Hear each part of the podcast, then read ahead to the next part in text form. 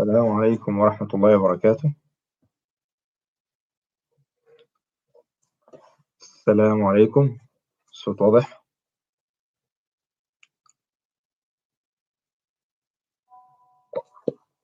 نبدأ كده إن شاء الله. ننتظر شوية للعدد ولا إيه؟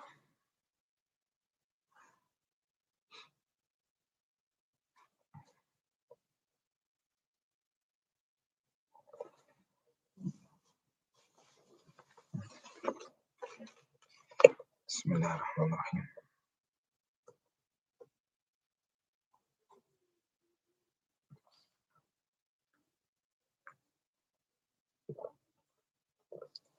طيب نبدأ إن شاء الله. والناس بقى إيه؟ تبقى تشوف كده بس بعدين إن شاء الله. حتى لا أطيع عليكم. بسم الله والصلاة والسلام على رسول الله صلى الله عليه وسلم. أحبابي أهلا وسهلا بكم في هذا اللقاء من لقاءات موقع إنه القرآن للاستعداد لشهر رمضان. أسأل الله سبحانه وتعالى أن يبلغنا جميعا شهر رمضان وأن يبلغنا رمضان في عافية وخير وأن يعيننا في هذا الشهر في شعبان وفي رمضان على ذكره وشكره وحسن عبادته. وأسأل الله سبحانه وتعالى أن يبلغنا ليلة القدر وأن يوفقنا فيها للقيام على الوجه الذي يرضى به عنا سبحانه وتعالى. أحبتي في الله هذا اللقاء الثالث ضمن لقاءات موقع إنه القرآن كان في لقاء مع الشيخ وليد العصمي والشيخ عمرو الشرقاوي. ثم هذا اللقاء أنا معكم بإذن الله سبحانه وتعالى. أسأل الله سبحانه وتعالى التوفيق والسداد. اللهم لا سهل إلا ما جعلته سهلا وأنت تجعل الحزن إذا شئت سهلا. ثم غدا بإذن الله سبحانه وتعالى إن أحيانا الله. لقاء مع الشيخ اللقاء المنتظر المرتقب مع الشيخ بدر الثوعي أسأل الله سبحانه وتعالى أن يوفقه وأن يسدده ثم نستكمل بقية اللقاءات بإذن الله سبحانه وتعالى.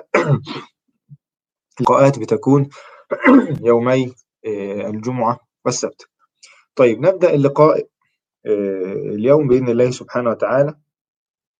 يعني أنا بحاول أضيع وقت جايز الناس تدخل. نبدأ اللقاء بإذن الله سبحانه وتعالى. اللقاء اليوم بعنوان اختلال المركز. اللقاء اليوم بعنوان اختلال المركز. و بقى كل الأصوات المشوشة دي. وحقيقة أنا أود لمن يستمع إلى هذه المحاضرة بإذن الله سبحانه وتعالى أن يستمع بعدها أو لمن سمع قبلها أن يستحضر المحاضرة الأخرى التي هي بعنوان الاستغلال الأمثل لمواسم الطاعات. الاستغلال الأمثل لمواسم الطاعات. في علاقة بين المحاضرتين وسأذكرها بإذن الله سبحانه وتعالى. النبي صلى الله عليه وسلم كما روي عنه أنه قال أن لله سبحانه وتعالى في أيام الدهر هناك نفحات. هناك نفحات. جعل الله سبحانه وتعالى من كرمه وفضله وجوده ورحمته سبحانه وتعالى. بهذه الأمة جعل في أيام العام في هناك نفحات. وأخبر النبي صلى الله عليه وسلم أنه ينبغي لنا أن نتعرض لهذه النفحات ألا فتعرضوا لها. إذا ينبغي لنا أن نتعرض لهذه النفحات. فما كان الذي يشغل بالي كيف يكون التعرض لهذه النفحات؟ كان التصور الأول اللي أنا كنت يعني أتكلم فيه دائما قضية استغلال مواسم الطاعات بالاجتهاد في العبادات. يعني هي مواسم للطاعات ما ينفعش إنسان في موسم التجارة أو أي موسم إن هو يتوقف عن التجارة. مستحيل. فبالتالي كيف يتوقف إنسان عاقل؟ عن العبادات بل كيف يتكاسل أو كيف يتغافل بل ينادي منادي في رمضان يا باغي الخير أقبل. هذا موسم الخيرات. كيف لا تقبل في موسم الخيرات؟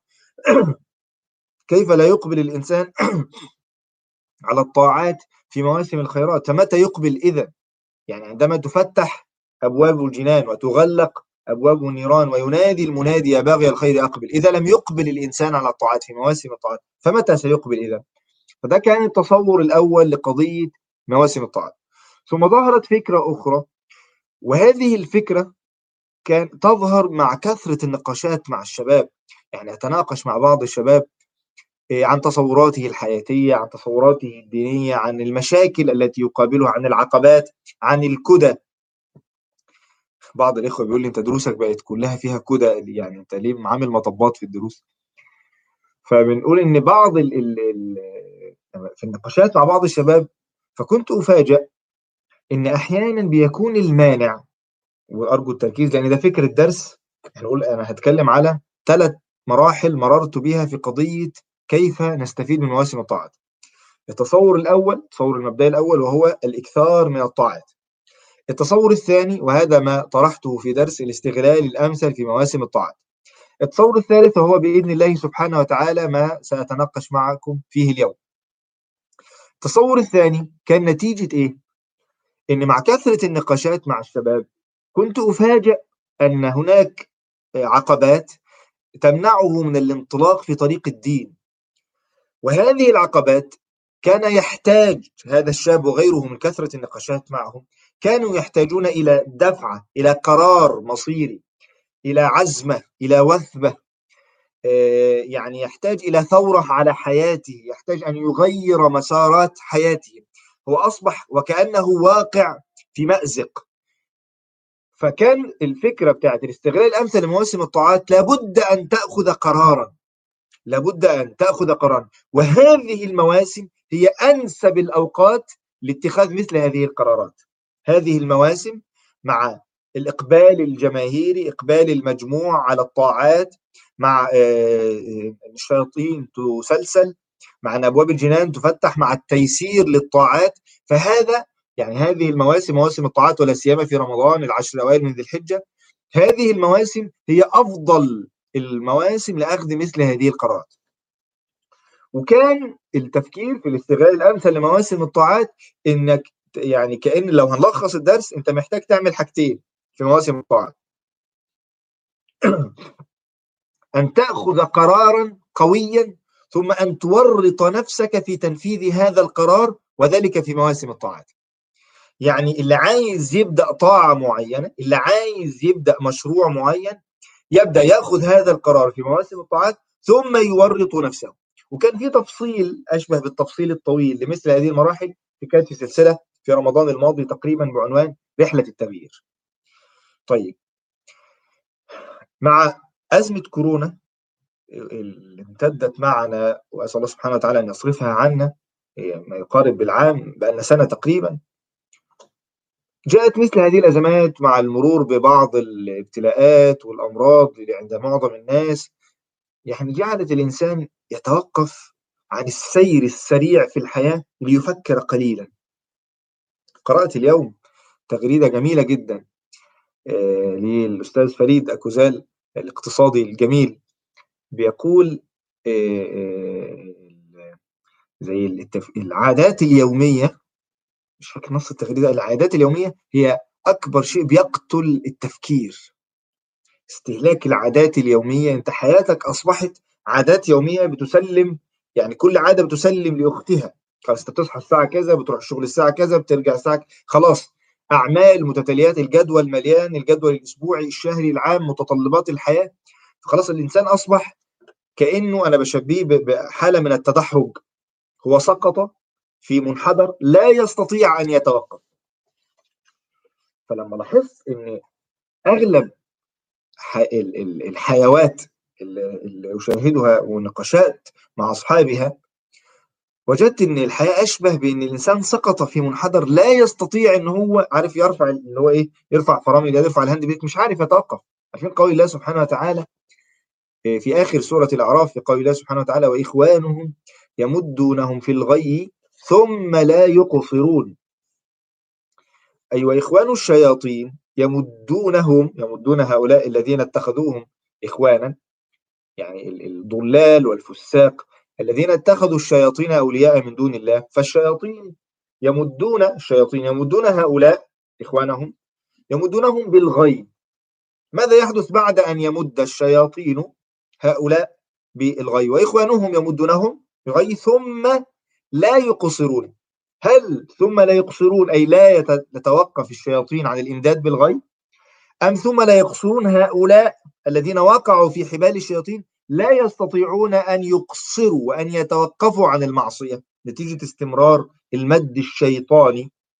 أيا كان القولين لأنهم في تلازم يعني استمرار المد الشيطاني لهم بالغي والشبهات والشهوات يجعل هؤلاء لا يستطيعون.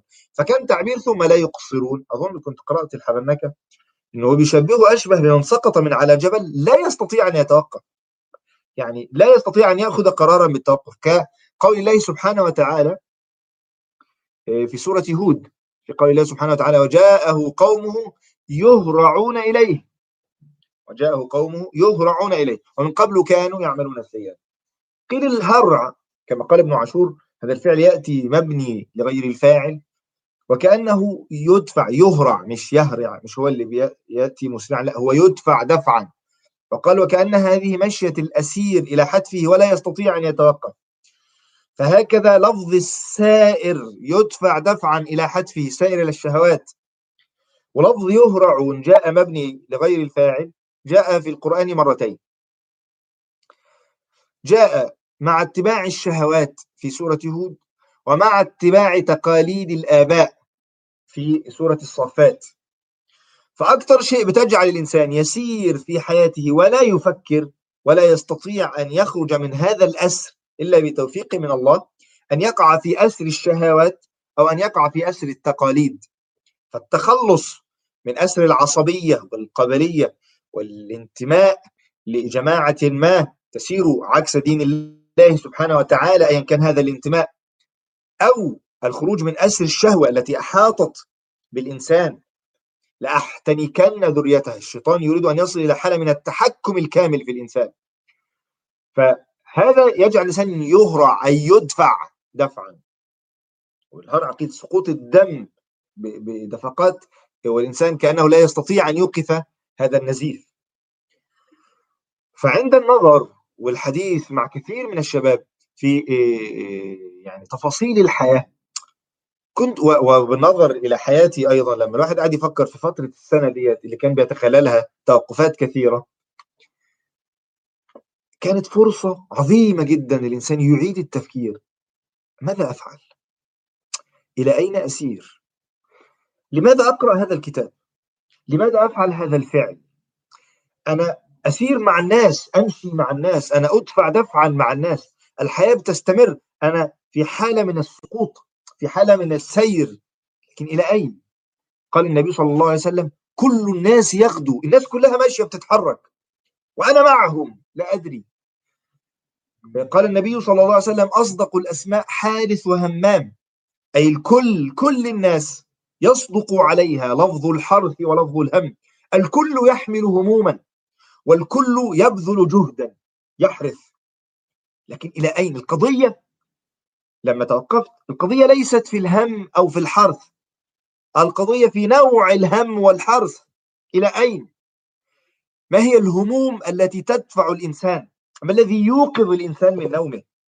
ما الذي يجعل الإنسان يحمل آه، طاقة بداخله ويتحرك؟ يتجه إلى أين فظهرت هنا قضية.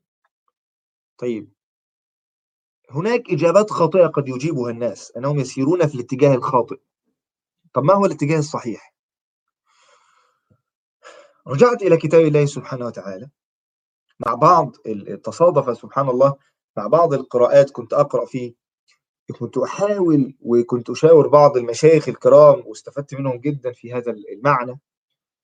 وأسأل الله أن يتمه لي على خير أبحث في معنى مفهوم التوحيد في القرآن. مع محاولة الاستقصاء في القراءات في مثل هذا الأمر وما كتب في كيف يظهر الشرك. وكيف يتطور وما هي الدوافع النفسية اللي بداخل الإنسان التي تدفعه إلى أن يشرك بالله. وكنت مشغولا بقضية كيف عالج القرآن قضية التوحيد. حقيقة أنا صدمت. صدمت من أشياء كثيرة. صدمت أولا من اتساع هذا المفهوم العظيم في القرآن. وصدمت كيف كنت مع أن أنا مهتم بهذا الباب صلى الله سبحانه وتعالى يجعلني وإياكم من أهل القرآن. كيف كنت مشغولا عن عظم هذا المفهوم في الوحي؟ مفهوم مركزي بل ليس هو أهم مركز في مفاهيم الوحي. يعني كان في محاضرة بعنوان مركزيات الوحي وتكلمت فيها عن أن من المركزيات مفهوم التوحيد لكن لم أكن أتخيل أنه مبثوث بهذه الطريقة وبهذا الكم وبهذا الكيف في كتاب الله سبحانه وتعالى. مع كل إنسان بيحاول أن يتناول مفهوم التوحيد في الوحي يفتح عليه بشيء. فتقرأ لفلان تفاجأ أنه التقط التقاطة بديعة. فلان مثلا يتكلم عن كيف تكلم القرآن عن عبودية الملائكة لله عن احتياج الأنبياء لله. عن احتياج الكون لله عن قدرة الله المطلقة. بل أريدك أن تختم ختمة. وأنت في رمضان كده؟ ادخل الختمة دي بفكرة. وكنت اتكلمت عن المعنى ده قبل كده إنك تجرب تقوم بعمل ختمة وأنت تكون مستحضر قضية تبحث عن إجابات هذه القضية من الوحي. وأن تبحث أثناء هذه الختمة عن الأفعال والأسماء والصفات. خصوصا الأفعال التي نسبت إلى الله في الوحي. ماذا فعل الله؟ أرأيتم ماذا أنفق الله منذ خلق السماوات والأرض؟ كما يقول النبي صلى الله عليه وسلم. حينما تعود مرة أخرى إلى القرآن وتبحث كيف عرفنا القرآن بالله أنا فوجئت أن قضية التوحيد قضية يعني أكبر مما نتخيل بكثير. هي قوة مركزية هي طاقة دافعة. فاستشعرت أن الذي يدور مع القرآن ويترك نفسه مع كتاب الله لا يملك نفسه إلا أن يكتشف أن الحركة المطلوبة منا في حياتنا الدنيا وكأنها حركة أشبه بالطواف حول المركز. المركز قيمة الله هذه القيمة العظيمة المطلقة. فأنت دورك في الحياة أن تدور أن تطوف كعملية الطواف. ومن السور التي أسأل الله سبحانه وتعالى أن يمن علي بقراءة فيها وتفسيرها قريبا بإذن الله سبحانه وتعالى سورة الزمر. هذه السورة التي تناولت أيضا مفهوم التوحيد بغزارة وبصورة عميقة. بصورة يعني تغلغلت بداخل الإنسان حتى يقشعر الجلد. وتلين الجلود والقلوب. يعني لفظ تقشعر لم يأتي من فرائد سورة الزمر. والمتعايش معها حتى ينتهي المشاهد المتتالية في آخر السورة بمشهد عظيم. يتمنى المؤمن أن يكون حاضرا فيه ولو مشاهدا. وترى الملائكة حافين من حول العرش. سبحان الله. مشهد مثلا القسم بالبيت المعمور في سورة الطور. مشهد الطواف حول الكعبة. فوقع في ذهني أن هذه هي الحركة المطلوبة. هذه الحركة الصحيحة في الحياة. أن تكتشف المركز وقيمة المركز وتطوف حتى إذا سعيت في حياتك يأتي السعي بعد الطواف. حتى إذا كان السعي كان السعي منضبطا بعد الطواف الصحيح. فإذا عرف الإنسان وفهم الإنسان ما المركز الحقيقي في حياته لم يصبح تائها. خلاص. يطوف بكل كيانه وبكل حياته وبكل مشاعره. اكتشف الوجهة لم يعد تائها. العالم حينما نزع المركز لم يعد يفكر في قضية الله وأصبح كل الكلام حقوق الإنسان كان نزعت المركزية في الحديث عن الله. ثم وضع الإنسان فظهرت الحداثة وظلوا يطوفون حول الإنسان. هذا الإنسان السوبرمان. ثم اكتشفوا الفشل واستمرت الشهوة وهكذا الإنسان لا نهاية لا حد للنهاية لشهواته. كما نرى الآن خروج التيارات المتطرفة فكريا لا تنتهي. ثم نزع الإنسان من المركز ويطوفون الآن حول المادة وهذا طواف الأنعام بل الأنعام أفضل منهم. فهذا الطواف التائه لأنه ابتعد عن المركز. فحياتنا وسيرنا في الحياة وسعينا بين الصفا والمروة سعينا لن يكون منضبطا في هذه الحياة. إلا إذا كنا مستحضرين للمركز الحقيقي في حياتنا. أن يرتبط الإنسان بكل كيانه وهكذا يفعل الوحي بالله. أن يرتبط بالله. أنا أتعجب كيف يستطيع القرآن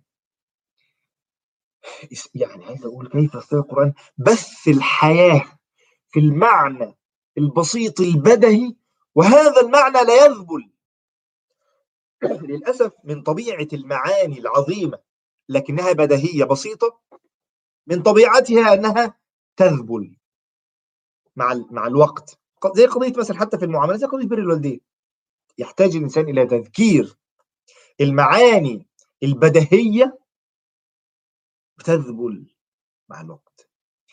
لأن طرح هذه المعاني يحتاج إلى نوع من التجديد حتى تصبح هذه المعاني نابضة حتى تصبح حية حتى تصل إلينا ساخنة حتى تصل إلينا في صورة في صورة الوقود يوقد كما بتعبير القرآن في سورة النور.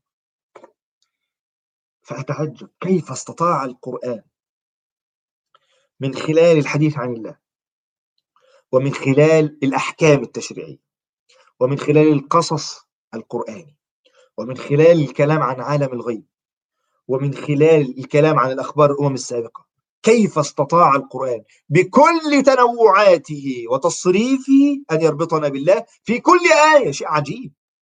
يعني فعلا يعني تعالوا نشوف القصص القرآني يعني نموذج سريع مثلا لو بصينا على نموذج حدث في حياة النبي صلى الله عليه وسلم قصة حدثت في حياة النبي غزوة بدر في سورة الأنفال وقصة أخبرها الله سبحانه وتعالى سورة يوسف. أنت تتعجب. أنا السورة كلها بتتكلم عن ربنا. يعني سورة الأنفال أنتم استغثتم بالله فأعطاكم الله كل شيء. أنتم ما عملتوش حاجة. يعني إحنا لو راجعين من غزوة منتصرين. تخيل كيف كيف سيكتب البشر التاريخ حينما ينتصرون في معركة. كيف سيكتبون التاريخ؟ فعلنا وقتلنا وخططنا ورتبنا ودبرنا. لا لا لا القرآن لم يتناول الغزو بهذه الطريقة أبدا. نسب إليهم هذا الفعل. إذ تستغيثون ربكم. ثم نهر.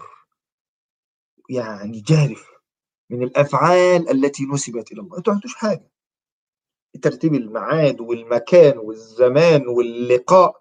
والرمي وما رميت إذ رميت ولكن الله رمى ولو توعدتم لاختلفتم في الميعاد. كل شيء ينسب إلى الله. ثلاث أرباع السورة تقريبا هكذا. وفين؟ قبل الربع الأخير. وأعدوا لهم ما استطعتم من قوة. ليه؟ لما يكون المركز حصل فيه التوازن. لما يكون المركز بيركز في مكانه. خلاص أنا فهمت. تجد في سورة يوسف أي مشهد تسلط الضوء في أي مشهد سترى بين الآيات الكلام عن الله. هنا لأن ربنا رتب هنا لأن الله غالب هنا لأن ربنا قدر هنا لأن ربنا أراد. الله الذي يعلم الله الذي يدبر. يعني حقيقة مسألة الحديث القدسي يا عبادي كلكم ضال إلا من هديته. كلكم عار إلا من كسوته. كلكم جائع. هذا المعنى يغذيه القرآن. الكل الكل بمعنى الكل لا استثناء حقيقة لا مجازا. الكل بمعنى الكل مطلقا. المخلوقات جميعها والبشر جميعهم والملائكة وكل المخلوقات يحتاجون إلى الله. ويحتاجون الله في إيه؟ في كل شيء. الكل يحتاج إلى الله في كل شيء. فهو الرب العالمين. هو رب العالمين. لكن مع سيرنا في الحياة يختل هذا المركز. لا ينضبط. فنفاجأ بعد سنوات. حتى أقول من أقول من السائرين للدين. مش مثلا بيكلم الناس كل الناس قد يطوف حول نفسه. يكتب التغريدات ويعطي الدروس ويجاهد لأنه يطوف حول نفسه. فيأتي يوم القيامة ربنا يقول له عملت يقول له أنا جهدت يا رب عشانك. قل له كذبت. ليقال قال ليقال كذا وقد قيل. ليقال لأنك كنت تطوف. ده, ده مش نص الحديث ده أنا يعني أسقط على الدرس اليوم تطوف حول نفسك. من الناس من يطوف حول شهوة فيسعى لها. من الناس من يطوف من أجل تحصيل السي في الملف بتاعه القرائي. الناس من يفعل. لماذا نكتب؟ لماذا نفعل؟ لماذا نقرأ؟ استعادة المركز بعدما يختل في الحياة. مع سيرنا في الحياة يختل المركز. أنا دائما كنت أتساءل.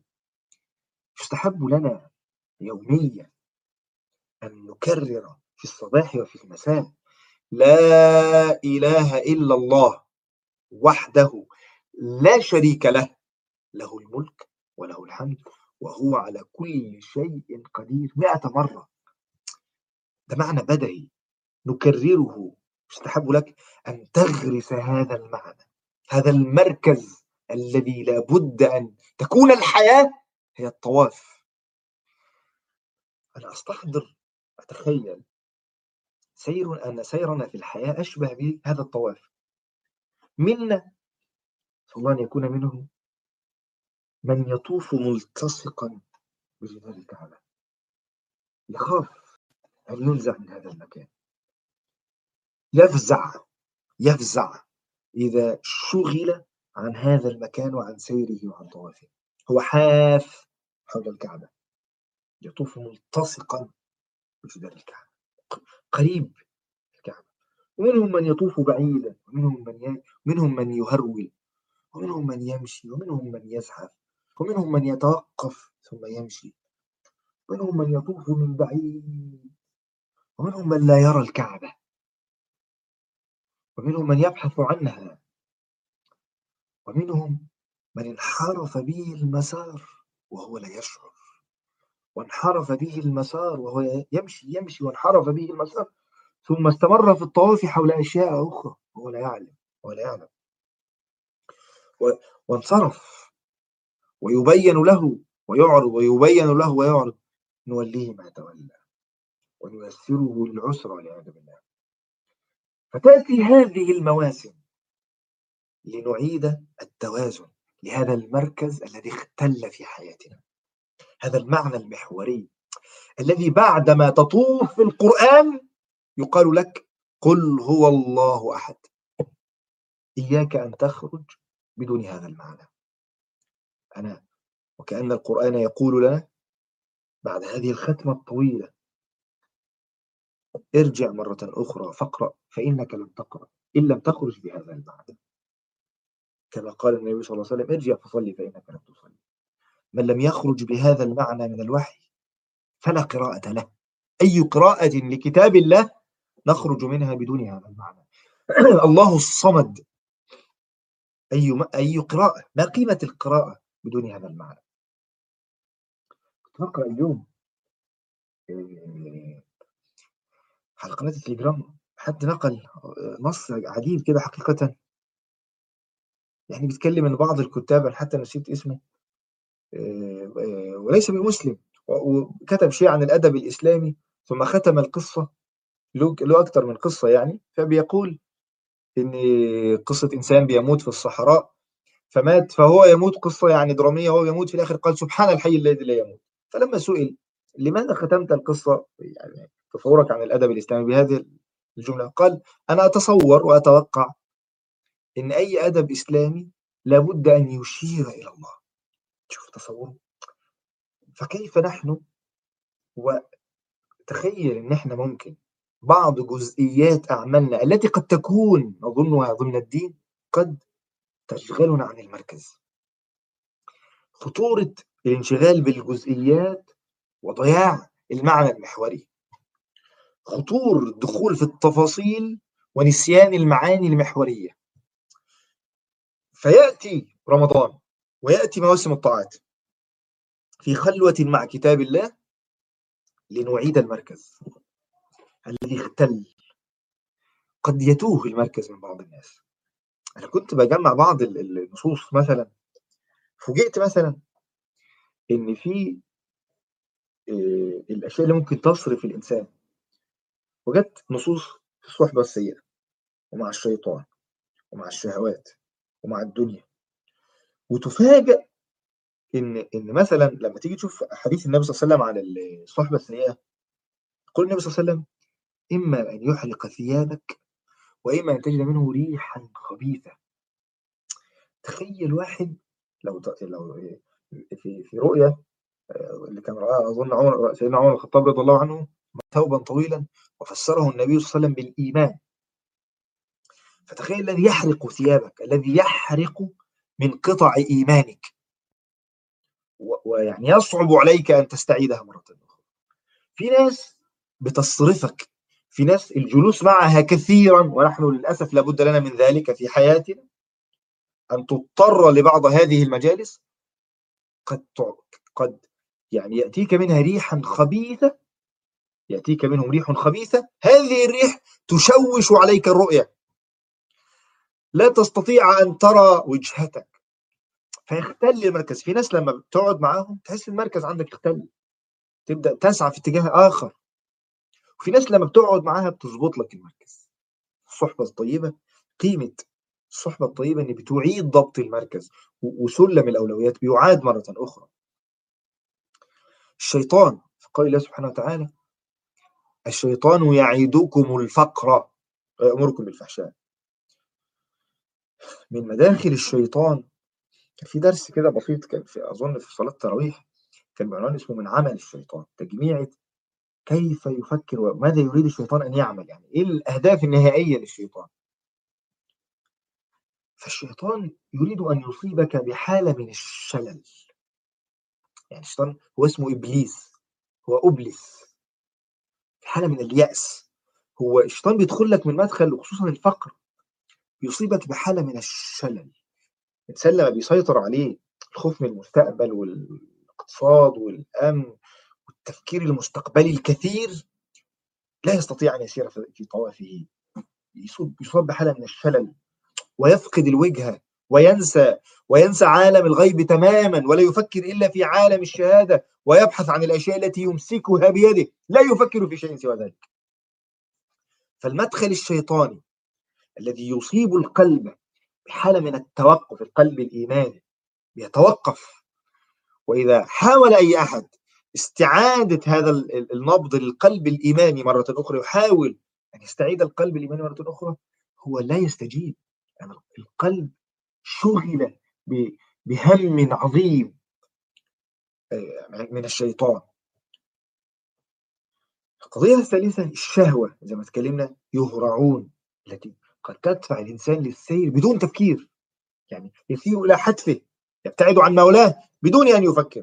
القضية الرابعة ال ال ال الانشغال الدنيوي. ألهاكم التكاثر حتى زرتم المقابر. يعني مش ألهاكم التكاثر سنة ولا سنتين ولا سنة حتى مات. أو في يعني أقوال أخرى في تفسير الآية أرجع إليها. هذه الأشياء وغيرها تجعل الإنسان لا يرى الوجه لا يرى الكعبة تأتي غيوم لا يرى القبلة. ينصرف فلل لا يستطيع أن يكمل المسير. يرى الكعبة ولا يستطيع أن يسير فيها. حالة الشلل الإيماني اللي بتصيب الإنسان أحد مشايخي أرسل إلي كلمة رائعة حقيقة. وهو يقول أظن نقلها عن آه، بسم الله. سأتيكم بها إن شاء الله. نسيت هي في سير أعلام النبلاء سأتيكم بها بإذن الله سبحانه وتعالى. كانت الفكرة المحورية فيها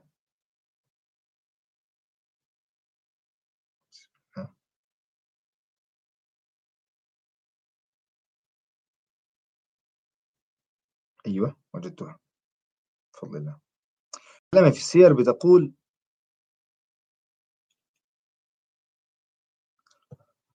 أنظر إلى طريق نجاتي مثل ما أنظر إلى الشمس. خلاص؟ على المستوى العقلي أنا شايف الطريق كويس. أنظر إلى طريق نجاتي مثل ما أنظر إلى الشمس. وليس أخطو خطوة. أخدش خطوات حالة من ال ال يعني من ال يعني حسب هو هو طبعا هو حالة من التواضع لأن هو أظن هي رواية عن أبو علي الثقفي صاحب ابن خزيمة.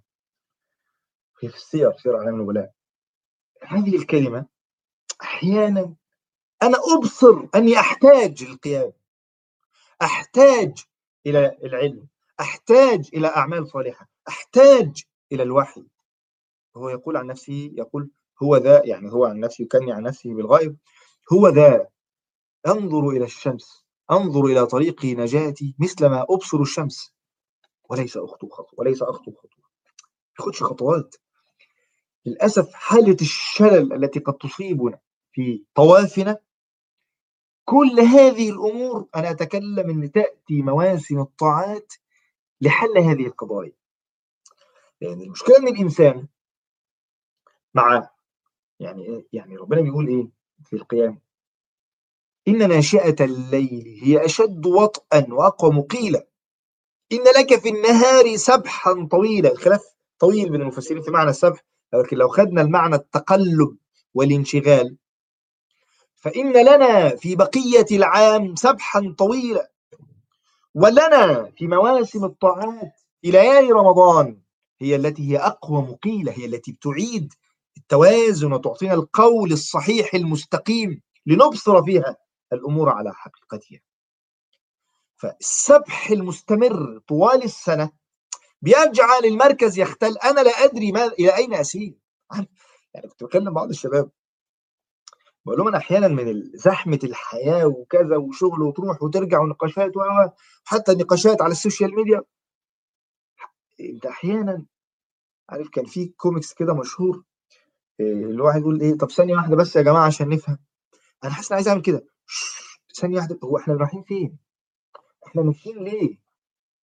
يعني أنا لقيت كتاب فقالوا لي اقرأه فقرأته أنت بعد فترة من الزمن قد ينسى الإنسان الدوافع قد ينسى الإنسان المركز الحقيقي وخطورة اختلال هذا المركز العظيم إن إن وقت البلاءات ووقت المحن هذا المركز هو الذي يبقى. كل شيء قد يزول.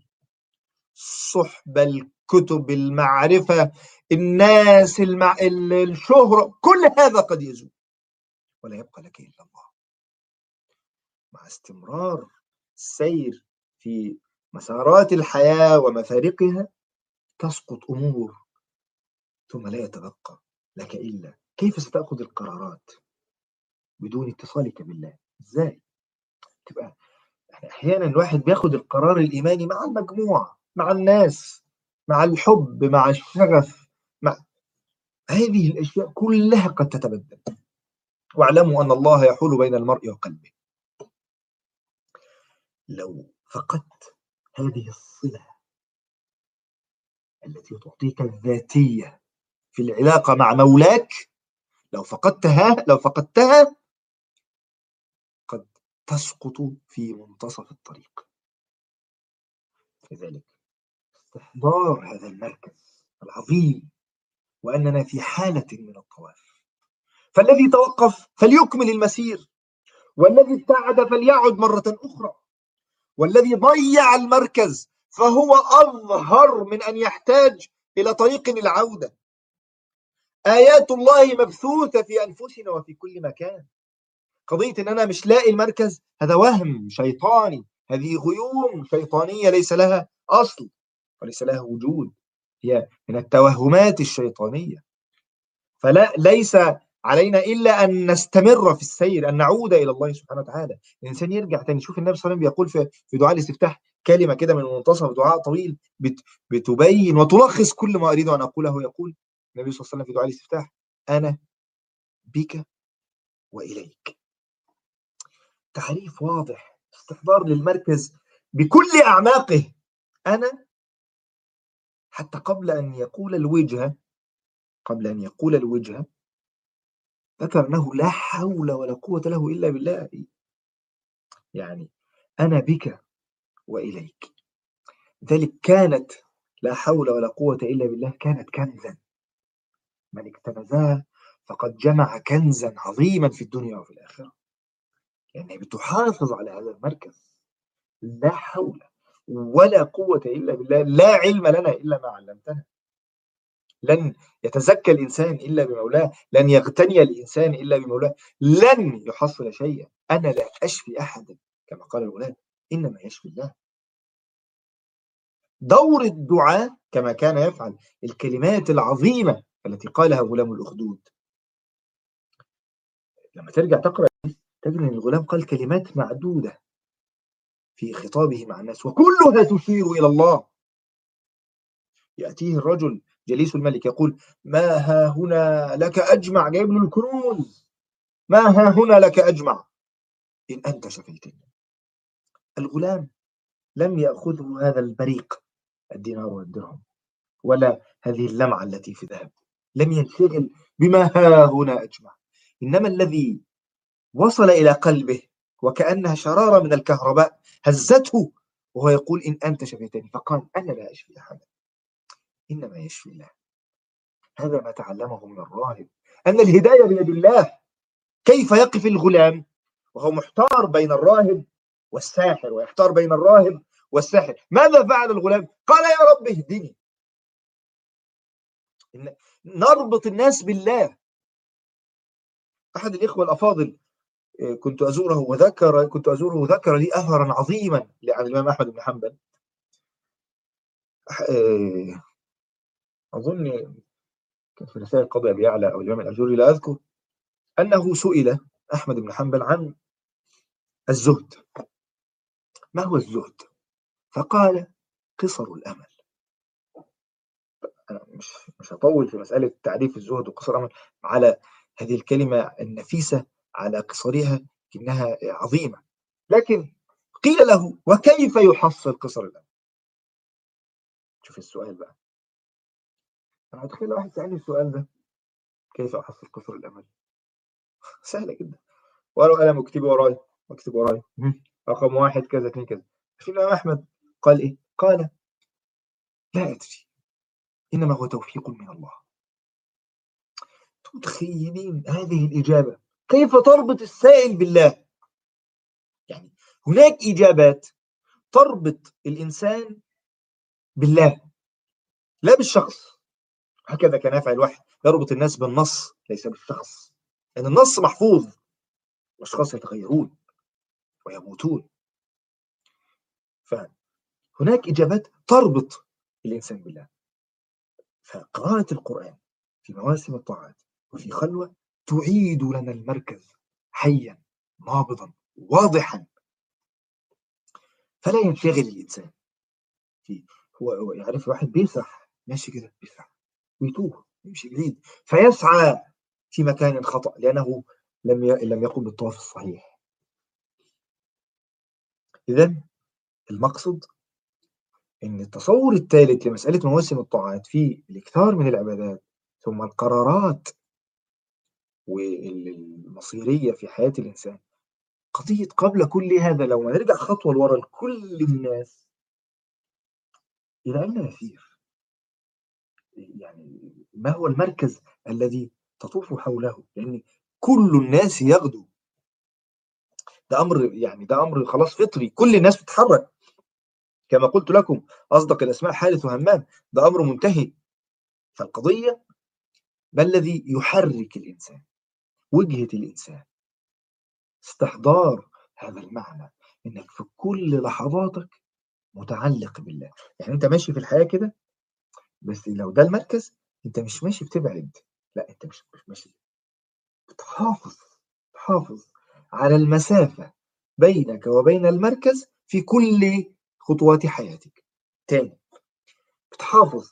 ده المركز دي مثلا لو الكعبة أنت بتطوف بتحافظ على المسافة بينك وبين المركز في كل مراحل حياتك في كل خطوات حياتك. مشغول آه، خفافا وثقالا آه، فاضي تعبان سليم مسافر في كل خطواتك يلهج القلب بالذكر هذا ما لا يستطيع أحد أن يوقفه. ما لا يستطيع أحد أبدا أن يوقف ذكر القلب. فبالتالي لذلك آه، كنت بقرأ في تفسير إن لك في النهار سبحا طويلا. المهيمي كان قال كلمة قال واذكر اسم ربك أي لئلا يخلو النهار من ذكر الله. فالقيام بالليل والنهار بقى أنت مشغول تتقلب فلا تنسى الذكر. إنك أنت تكون مرتبط بهذا المركز مع كل الخطوات هذا هو النجاح. إن الله سبحانه وتعالى ما قال إني جاعل في الأرض خليفة الملائكة قالت ده إحنا في قمة الارتباط. بالله سبحانه وتعالى ده إحنا في قمة العبودية ونحن نسبح بحمدك ونقدس لك. عبودية البشر كيف لا تنسيهم؟ طينة الدنيا ذكر مولاه هذه أعلى أنواع العبودية. كيف لا تنشغل؟ يعني كيف يحافظ الإنسان على وظيفته في هذه الدنيا بالرغم من وجود الشهوات ووجود الأعمال وانخراطه في الدنيا وتحصيله للرزق من عملياته كيف يحافظ على هذه الأمور؟ بالرغم من سكنه في هذه في طينة الدنيا وأنه لم لم ولن يصبح ملائكيا فالقضية في الإنسان ألا يفقد هذا المركز ألا يفقد هذا الاتصال بالله سبحانه وتعالى بالرغم من السبح المتتالي والتقلبات المتتالية في هذه الدنيا. فيأتي رمضان يقلل المفروض يعني يقلل يقلل من هذه الغيوب التي حالت بيننا وبين رؤية المركز. يقلل من الشهوات يقلل من الطعام يقلل من الشراب يقلل من الانشغال يعطي وقتا صافيا لأن يستعيد الإنسان مكانه أين أنا؟ أين موقعي؟ أولئك الذين يدعون يبتغون إلى ربهم الوسيلة أيهم أقرب على أحد التأويلات من هو الأقرب؟ تخيل لو أن هذا السؤال يشغلك يشغلك أيهم أقرب؟ أنا من روح الله سبحانه وتعالى يعني أن يداوم لنا بين الحج والعمرة وأن يتابع لنا بين الحج والعمرة. وألا يحرمنا أبدا من زيارة بيته.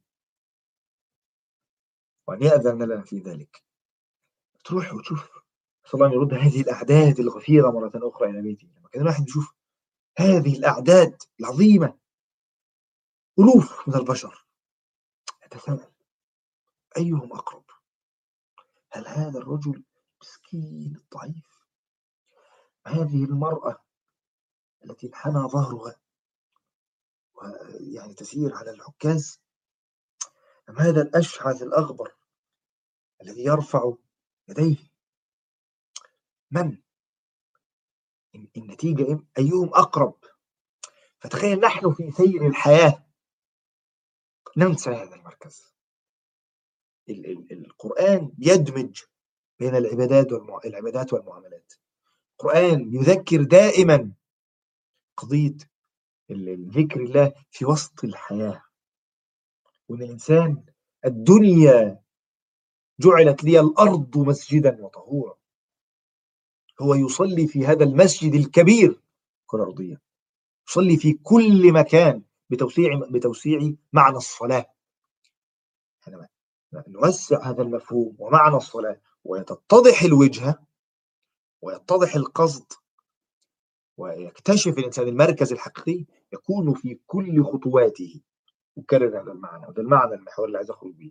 في كل خطواته في الشغل وهو نايم وهو مع زوجته وهو مع أصدقائه في كل خطواته حتى في أوقات الترفيه هو يكون مستحضرا لهذا المركز. الذي يعني يشوش علينا نحن يشوش علينا رؤية هذا المركز من طول السنة. إن لنا في بقية السنة سبحا طويلة نتقلب وننشغل. فبالتالي الغرض يعني لو أنا عايز أطلع من الدرس لو أنا كنت اتكلمت قبل كده عن الاكثار من الطاعات في مواسم الطاعات والاستغلال الأمثل للقرارات المهمة المصيرية في حياة الإنسان القضية الثالثة أن يتوقف الإنسان قليلا عن الدحرجة دي. إحنا أحيانا بنك... أنا أشعر أحيانا إن الأيام هي اللي التي هي التي تسوقني. يعني أنا حاسس إن أنا أقاد اليوم بيسلم يوم أنا مش عارف إيه اللي بيحصل. أنا أريد أن أمتلك زمام الأيام. أنا اللي عايز أحط في اليوم ده كذا واليوم ده كذا قدر المستطاع. ولو يوم. لكن إن الأعمار تمضي أنا لا أملك المركز لا أملك ال ال ال الأيام. أنا أقاد أساق. يساق الإنسان في حياته فعلا سبحان الله. ألهاكم التكاثر. يلهى. يقول لك أنا منتظر بس كذا. منتظر إيه؟ الإنسان بيظل ينتظر اللحظة الفارقة ولن تأتي. فاذا هذا المفهوم العظيم. مفهوم أنا بك وإليك. مفهوم التوحيد القرآني. مش التوحيد الكلامي ولا التوحيد الفلسفي ولا أي التوحيد القرآني المختلف. يعني أقولها صراحة يختلف تماما عن أي طرح طروحات التوحيد الكلامية يختلف تماما تماما. لأنه يعني يخاطب الانسان الذي خلقه الله هذا كلام الله نزل لخلق الله.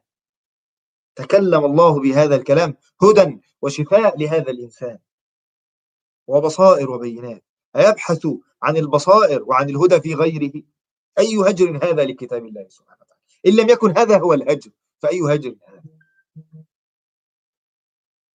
فإذا أحبتي في الله أنا أعتذر إن أنا أطلت عليكم لكن إياكم أن ربنا سبحانه وتعالى زين لنا السماء لننظر إليها. وقال الشيطان لأزينن لهم في الأرض. إياكم أن تفقدوا هذه النظرة العلوية. إياكم أن تفقدوا المركز. وهذا حتى أقول حتى للدعاء وأقولها لنفسي ولطلاب العلم. السائرين والأعمال الخيرية أي عمل في دين الله أيضا إياكم أن تفقدوا المركز. بل بل يعني هذا يحدث كثيرا. بل أول ثلاثة تسعر بهم النار هؤلاء الذين طافوا حول أنفسهم. أول ثلاثة تسعر بهم النار والعياذ بالله. صلى الله السلامة والعافية مصيبة. لذلك حذر القرآن في سورة الحج القصد التي توضح لك القصد بوضوح حتى لا تلتفت. حذر من الأماني. وأرسلنا من قبلك من رسول ولا نبي إلا إذا تمنى. ألقى الشيطان في أمنيته لكن الأنبياء يحفظهم الله سبحانه وتعالى فينسخ الله ما يلقي الشيطان. لكن أماني السائرين في الطريق قد تصرفهم عن هذا المركز فيختل عنده المركز. فتفاجأ إنه بيقيم معركة شهر على المواقع التواصل. لأجل ماذا؟ لأجل ماذا؟ يعني قاعد عامل مشكلة سنة وخناقات عشان إيه؟ في ناس فقدت المركز. في ناس بتشغل غيرها بمركز ضال يعني هو بيتصدر ليشغل الناس بغير الله بيشغل الناس بنفسه بيشغل الناس بقضايا ليست هي التي تقربه من الله سبحانه وتعالى. خطورة اللي بيتصدر بعد أو اختل عنده المركز إنه بيجعل المركز يختل عند الآخرين. يعني أنا أتعجب قضايا كثير قضية موت فلانة الملحدة ولا نقاش مع فلان كذا. يعني أين الله؟ مثل هذه النقاشات. لابد أن يكون هذا الكلام واضحا أولا. تعظيم الله كما كان يقول دكتور فريد الأنصاري رحمه الله كان يقول يكثر الكلام هذه الأيام عن حقوق الإنسان الإنسان. أين حقوق الله؟ من يتكلم عن حق الله؟ أصبح شيء ثانوي لا ينظر إليه. فحينما اختل المركز عند الآخرين اختل عندنا. لا إحنا نعيد لهم المركز مرة أخرى. نعيد لهم الضبط. لا نستسلم لمعايير الحياة ومقاييس الناس في في تقييمهم للأمور أبدا. كثرة القراءة مع التركيز عن هذه القضية في القرآن تعيد للإنسان هذه القضية اللي هي المفروض إن هي بديهية. إيه، احتياج الإنسان لربنا ده قضية بديهية أصلا. قضية يعني طبيعي إنه يلجأ يكتشفها الإنسان بكل بساطة في منتصف البحر ويركز القرآن على هذا المعنى. فلذلك أحبتي في الله أعتذر إن أنا أطلت عليكم لكن حافظوا واستعيدوا التوازن مرة أخرى. كل إنسان أيا كان هذا الإنسان حتى قريب من الله بعيد طالب علم داعية عالم يعمل في أي عمل من الأعمال أيا كان المستوى الديني. إياك أن تفقد هذا المركز. إياك أنك بعد سنوات تكتشف أنك تسير في الطريق الخاطئ. أنك تسعى بين الجبلين أخرين أنك تطوف حول مركز الخاطئ.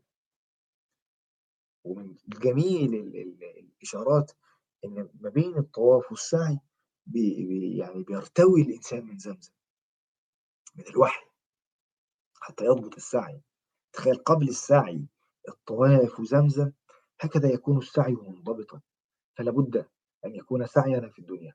بعد ضبط المركز والارتواء من الوحي هكذا بإذن الله سبحانه وتعالى يسعى الإنسان في حياته مع وضع ضوابط للسعي. يعني بين جبلين مش ماشي كده وخلاص. هكذا يكون سعي الإنسان على مراد الله سبحانه وتعالى. أسأل الله سبحانه وتعالى أن يبلغني وإياكم رمضان أعتذر مرة أخرى على الإطالة. وأسأل الله سبحانه وتعالى أن يوفق إخواننا بإذن الله سبحانه وتعالى يعطوا المجالس القادمة. الشيخ بدر بإذن الله سبحانه وتعالى آه، بكرة إن شاء الله.